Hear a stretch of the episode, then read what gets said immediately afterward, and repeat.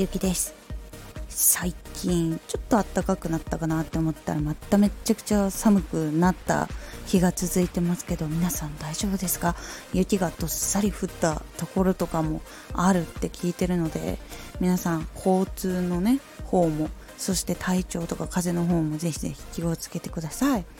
結構あの体を温める基礎体温を上げるとかいう方法をってると引きにくいっていうのもあるしやっぱ疲れにくい体を作るのも結構大事だったりするので生姜とかニンニクとかね。結構カレーとかも香辛料をいっぱい使ってるやつとかも体にいいので是非とも皆さん食べ物と睡眠と体温めることは気をつけていってください。藤雪も結構気をつけてます。さあ今回ラジオ。昨日あのは何を話したらいいかわからんっていうところの話から始めたと思うんですけども今度は逆にそのラジオを始めるにあたって機材とかマイクって揃えた方がいいのかなとかやっぱラジオだから音が良くないとダメなのかなとかいろいろ思う方いらっしゃると思うんですけども一番最初に本当始めたての時は最低限の機材で私はいいと思っています。特に今の時代正直言ってスマホがすごい優秀なのでスマホ1台でも結構いいと思っています。音も結構綺麗に撮れるようになってるしなんならアプリの方もそういう風に開発されてるから編集もできるし BGM も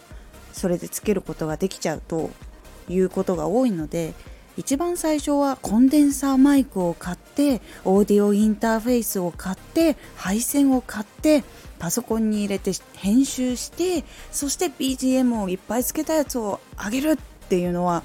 一番最初からやると結構大変だと思うのでもちろんイメージ像的に一番最初からもうそれを作り上げたいっていうのがある人はもちろんいいと思います。でも本当にこれから始めてまだどれくらい続けるかもわからないしちょっとまずやってみようって思っている方とかだったらまず本当にスマホから始める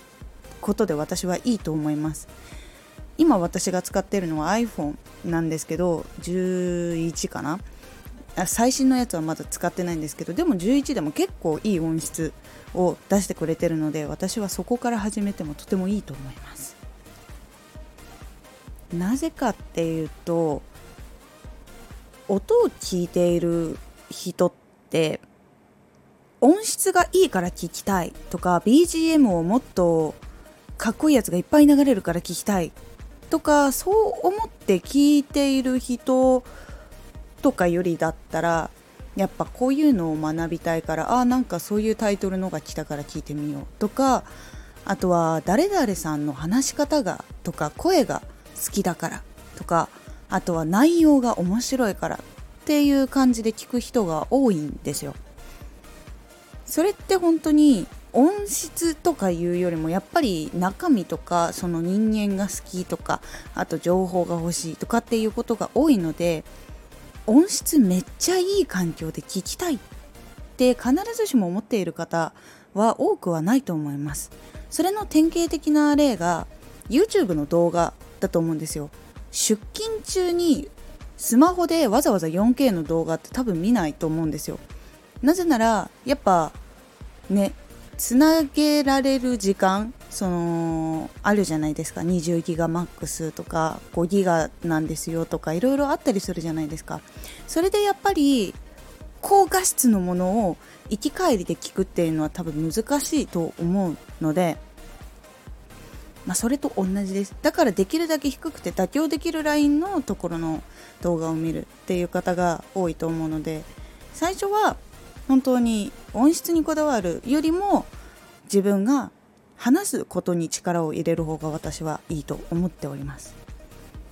でやっていくうちに勝手も分かってくるしいわゆる編集もっと音つけた方が盛り上がるのかなとか喋り方もっと良くした方がいいのかなとかそれとも本当にね音質を上げたいっていう自分の配信はやっぱ音質はこだわんないとダメだっていう方向になっていくのかいろいろあると思います。でそこで見えてきた先でこう機材を増やすとかパソコンで編集する必要があるからパソコンをアップグレードしようとかいろいろ思うようになると思います。なのでまずそのスマホで発信をしていってその次の資金を稼ぐっていうこともありだと思います。そして先ほど言ったんですけども今度はその発信する時のテクニックは何を磨くのかっていうのも今後もちろんお話ししていくんですけどやっぱね機材を揃えるよりも内容がっていうところがやっぱり多いのでその間に磨くのはざっくりちょっとご説明をすると喋り方とか構成の仕方とかあとはそのテンポ感とか BGM 効果音とかよりもやっぱそっちの方が大事になってくるのででそれぞれの、あのー、ジャンルによって喋り方が変わります。ビジネス系とか。楽しませる系とか普通のラジオ系とかっていうのももちろん変わってくるのでいろんな人の研究をしてあ自分はこういう風にやっていこうかなっていう感じで最初は始めていくのが私はいいと思います。なので結論。最初始める時はスマホで大丈夫。というのが私の持論でございます。スマホから本当始めて内容とか喋り方とか編集の仕方とかに慣れてって少しずつこういう風にしていけばいいのかなっていうのを学んで成長していくことの方が大事だと思っております。そして自分の発信していくものを磨いていくと聞いてくれる人も少しずつ増えてくると思いますのでラジオ喋ることとか以外にももちろんねそのタイトルの付け方とか概要欄とかについても勉強していくのをおすすめします。最後まで聞いてくれてありがとうございます。是非まだの方はフォローよろしくお願いします。いいねコメントも。